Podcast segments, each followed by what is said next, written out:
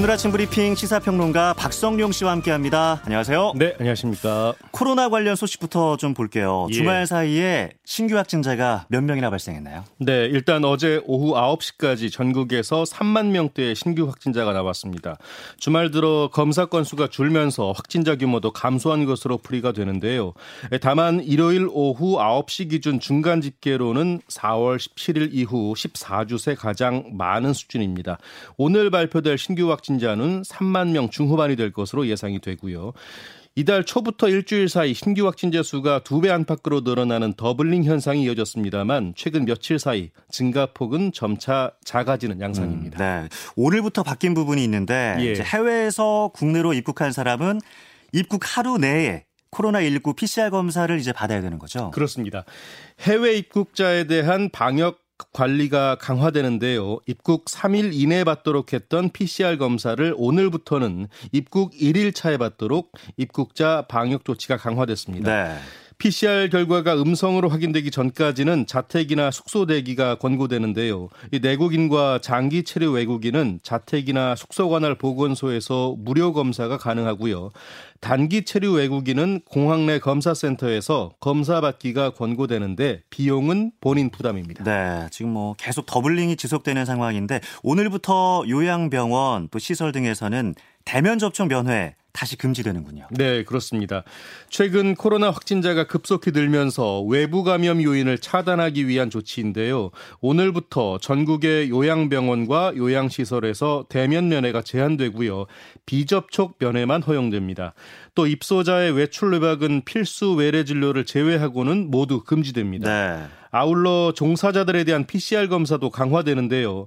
요양병원 등에서 종사하는 사람은 4차 접종 후에 석 달이 지나지 않았거나 확진 후 45일 이내인 경우가 아니라면 모두 주 1회 PCR 검사를 받아야 합니다. 정부가 코로나 지원책을 발표했는데 이 코로나 기간 중에 영업이 어려웠던 자영업자들 또 소상공인들을 위해서 맞춤형 금융 지원 방안을 내놨네요. 네, 그렇습니다.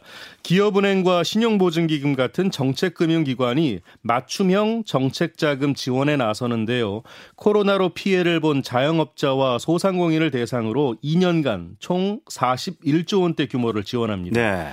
사업 여건이 여전히 어렵지만 이 빚을 갚을 능력이 있는 차주들이 주요 대상인데요. 정책 자금 프로그램을 기반으로 해서 지원 규모를 늘리고 경쟁력 강화 지원에 좀 더 무게를 뒀습니다. 특례 보증과 금리 부담 경감 등 10조 원 규모의 유동성 자금을 지원할 예정이고요.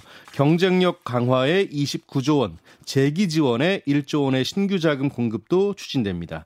이번 대책은 대부분 오늘부터 시행이 되고요. 네. 이 고금리 부담으로 어려움을 겪는 대출자와 이 자력으로 상환이 어려운 대출자들에 대한 지원 대책은 다음 달쯤에 발표가 될 예정입니다. 관련해서 금융위원회는요. 지금까지는 긴급 일시적 조치를 시행해 왔지만 앞으로는 조치가 끝나더라도 이 소상공인들이 금융 어려움을 겪지 않도록 더 선제적으로 대응해 나갈 방침이라고 설명을 했습니다. 네. 코로나 소식 살펴드렸고 앞으로는 음주운전이나 무면허, 뺑소니 사고를 내면 사실상 이제 보험 혜택을 아예 못 받는 수준으로 높은 사고 부담금이 부과가 되네요. 네, 그렇습니다. 아, 현재 운전자들이 통상 가입하는 자동차 보험은요, 이 사망 사고가 났을 때 대인 1 1억 5천만 원 이하, 대물 손해액 2천만 원 이하의 경우 의무 보험에서 보상을 해주고요. 네. 이를 넘는 피해액은 임의 보험으로 보상해주는 구조입니다. 다만 중대법규 위반 사고에 대해서는 사고 부담금을 부과해서 보험금 일부를 구상할 수 있도록 했습니다. 이에 따라 음주운전 같은 사고를 내더라도 의무 한도 내에서는 사고당 최고 대인 1천만 원, 대물 500만 원만 사고 부담금으로 내면요. 나머지는 모두 보험사가 음. 해결을 해주고 있습니다. 예, 예.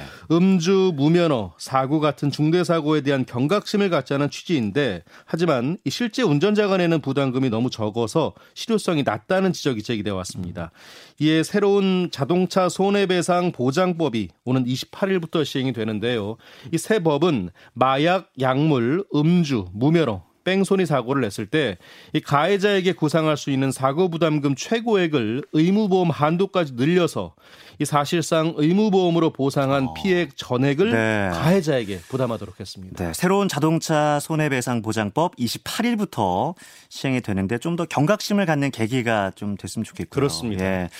렌터카를 이용해서 고의로 충돌 사고를 내고 보험금을 탄했던 일당 90여 명이 잡혔는데 대부분 20대 초중반의 사회 초년생들이었어요. 네, 그렇습니다. 예. 지난 2019년 8월부터 3년간 강남 등 일대에서 보험 사기 행각을 벌여온 일당 92명이 검거됐는데요. 어, 87차례에 걸쳐서 타낸 보험금이 5억 3천만 원에 달합니다. 네. 이들은 범행에 구하기 쉬운 렌터카를 이용했고요. 잦은 사고 이력을 숨기기 위해서 다른 사람 명의를 빌려서 보험사의 의심을 피했습니다. 특히 보험금을 많이 받기 위해서 용돈을 벌게 해줬다면서 아. 지인들을 탑승자로 끌어들이기도 했는데요. 네. 탑승자 역할을 한 공동 대, 공범 대부분은 20대 초반 사회 초년생들로 확인이 됐고요. 경찰은 주범격인 24살 A씨 등 3명을 구속했습니다. 네. 그리고 안타까운 소식도 전해졌는데 세종의 한 아파트에서 3, 40대 자매와 아동 2명이 숨지는 일이 발생을 했고 경찰이 수사에 나섰다고요? 네, 그렇습니다. 어제 오전 1시 20분쯤 세종시의 한 아파트 1층 상가 앞에서 30대와 40대인 자매가 숨진 채 발견이 되는데요. 이 자매가 거주하던 집 안에는 이 자매 중 30대 여성의 초등학생 자녀 2명도 숨져 있었습니다. 아, 이들은 다른 가족 없이 숨진 4명이 함께 살았던 것으로 전해지고 있는데요. 이 경찰은 아파트 내부에서 자매가 각각 쓴 장문의 유서를 아, 발견했습니다. 예.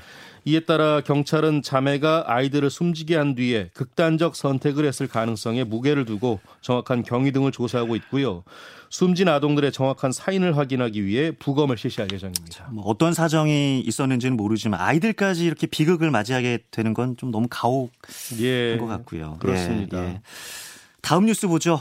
국민신문고 홈페이지에 이제 거짓으로 민원을 제기한 경우에도 무고죄로 처벌할 수 있다는 대법원의 판결. 이거 뭐 어떤 내용인가요? 예. 어, 개요부터 잠깐 말씀드리면 A 씨는 지난 2020년 3월 국민권익위원회 국민신문고 홈페이지에 민원을 제기했는데요. 네. 약사 B 씨가 약사 자격증이 없는 종업원에게 의약품을 판매하도록 지시하고 해당 종업원이 실제로 자신에게 의약품을 판매했다라는 음. 내용입니다. 네. 하지만 이 민원은 허위로 밝혀졌습니다. 음. 1심 법원은 A 씨에게 벌금 500만 원을 선고했고요. 항소심도 이 판단을 유지했습니다.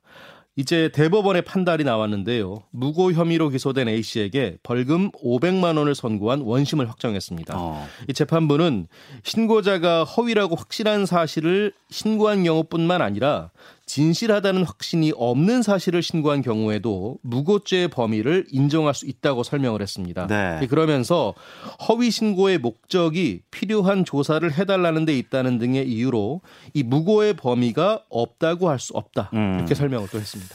네. 그리고 국민 우리 10명 중에 7명 정도는 보험료율 추가 인상에 부담을 느끼는 것으로 뭐 조사가 됐네요. 네, 그렇습니다. 네. 한국 경영자 총협회가 최근 전국 20세 이상 성인 남녀 1000명을 대상으로 이 국민 건강 보험에 대한 인식 조사를 진행을 했는데요. 그 결과 응답자의 73.6%는 현재 소득 대비 보험료 수준이 부담된다라고 답을 했고요. 반대로 부담되지 않는다는 답변은 3.5%에 불과했습니다. 네. 아, 최근 5년간 건강보험료율 인상률 수준에 대해서는 높다는 응답이 82%에 달했고요. 낮다는 답변은 1.9%에 그쳤습니다. 아, 또 내년에 적용할 건강보험료율 조정과 관련해서는요. 응답자의 71.2%가 인하 또는 동결을 요구했는데요. 어, 참고로 현행 정부의 계획대로 보험료율 인상률을 매년 3.2%로 가정할 경우에 2020년 보험료율은 이 법정 상한인 8%를 상회하게 됩니다. 야, 예. 이와 관련해서 보험료율 법정 상한 개정에 반대하는 의견은 아. 64%로 찬성보다 훨씬 많았습니다. 뭐 월급 빼고는 다 오르는 이런 지금 상황이네요. 아, 네. 이것도 big step 아닌가요, 정말? 아. 그렇게 볼 수도. 예. 우리 국내 특수교육 대상 학생 처음으로 10만 명을 넘어섰어요. 네, 그렇습니다. 예. 교육부가 공개한 올해 특수교육 통계에 따르면요. 4월 1일 전국의 특수교육 대상 학생은 총 10만 3,600여 명으로 지난해보다 5,500여 명이나 증가했습니다. 이에 따라 처음으로 10만 명을 넘어선 것인데요. 이 장애 영역별로는 지적장애 학생이 5만 3,700여 명으로 가장 많았고요. 자폐성 장애가 1 만 700여 명, 발달 지체 1만 1000여 명, 지체 장애 9,600여 명의 순이었습니다. 특히 장애 학생 10명 가운데 7명은요, 이 특수학교가 아닌 일반 학교에 다니고 있었는데요. 이 구체적으로는 일반 학교 내 특수학급 학생이 5만 7천여 명으로 가장 많았습니다. 네. 아, 그리고 특수교육 대상 학생들은 이 졸업 후에 대학 진학과 취업에 큰 어려움을 겪는 것으로도 나타났는데요. 네.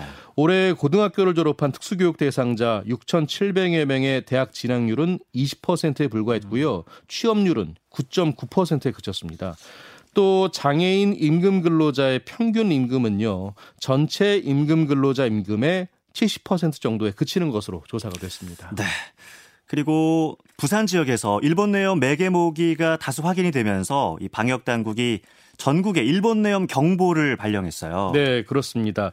지난 18일과 19일 부산 지역에서 일본 뇌염 매개 모기인 빨 작은 빨간집 모기가 이 전체 모기 1,900여 마리 가운데 1,700여 마리인 90.4%인 것으로 확인이 됐는데요. 이에 질병관리청이 이 전국에 일본 뇌염 경보를 발령했습니다. 어, 참고로 일본 뇌염 주의보와 경보를 발령하는 기준은요. 일본 뇌염을 전파하는 작은 빨간 진모기의 개체 수인데요. 네. 이 경보는 일주일에 두 번 채집된 모기의 하루 평균 개체 수 가운데 이 작은 빨간 진모기가 500마리 이상이면서 어. 전체 모기의 50% 이상일 때입니다. 네 네. 올해 경보 발령은 지난해와 비교할 때 2주 정도 빠른데요. 이 부산 지역의 최근 기온이 한 해 전보다 상승한 것이 원인으로 추정이 되고 있습니다. 어, 일본 내염을 예방하려면요 야외에 나갈 때 이 밝은색 옷을 입어서 모기가 붙었을 때 눈에 잘 띄게 하고요 어, 긴 바지와 긴 소매 옷을 입어서 피부 노출을 줄이는 게 좋습니다. 네. 또 모기가 피를 빨지 못하게 품이 넓은 옷을 착용하는 것도 좋다고 합니다.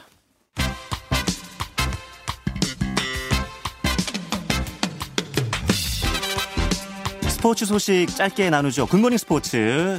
자, 우리 벤투호가 동아시안컵에서 홍콩을 꺾고 2연승을 거뒀어요. 네, 기분 좋은 소식이죠. 예. 아, 한국 남자 축구 대표팀이 어제 홍콩과 치른 대회 2차전에서요.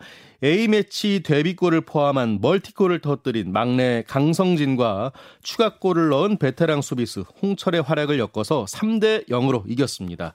이로써 지난 20일 중국과의 첫 경기에서 3대 0으로 승리한 데 이어서 두 경기 연속 무실점 승리를 챙긴 우리나라는요. 네. 이 중국과 2차전을 앞둔 일본을 제치고 일단 선두로 나섰습니다. 이제 오는 27일 오후에 일본과 대회 우승을 놓고 마지막 일전을 벌이는데요. 비기기만 해도 대회 4연패를 달성합니다. 네, 내일 모레 시원한 우승 소식 전해주기를 기대하고요. 예. 그리고 베이징 올림픽 스피드 스케이팅 남자 1500m 동메달리스트 김민석 선수가 음주운전 사고를 일으켜서 선수촌에서 퇴촌됐습니다. 네, 예, 그렇습니다. 예, 아이고, 김민석은 지난 22일 저녁 대표팀 동료 3명과 함께 선수촌 인근에서 저녁 식사를 하면서 음주를 했고요. 이후 개인 차량에 동료 선수들을 태우고 선수촌에 입촌을 했습니다. 어, 함께 술을 마신 대표팀 선수 중에는요, 이 베이징 동계올림픽 mass start 은메달리스트인 정재원과 그의 친형 정재용도 포함이 됐는데요. 이 김민석은 입촌 과정에서 선수촌 내 도로 보도블록 경계석과 충돌하는 사고를 냈고요. 네. 선수촌 관계자에게 음주한 사실이 적발이 됐습니다.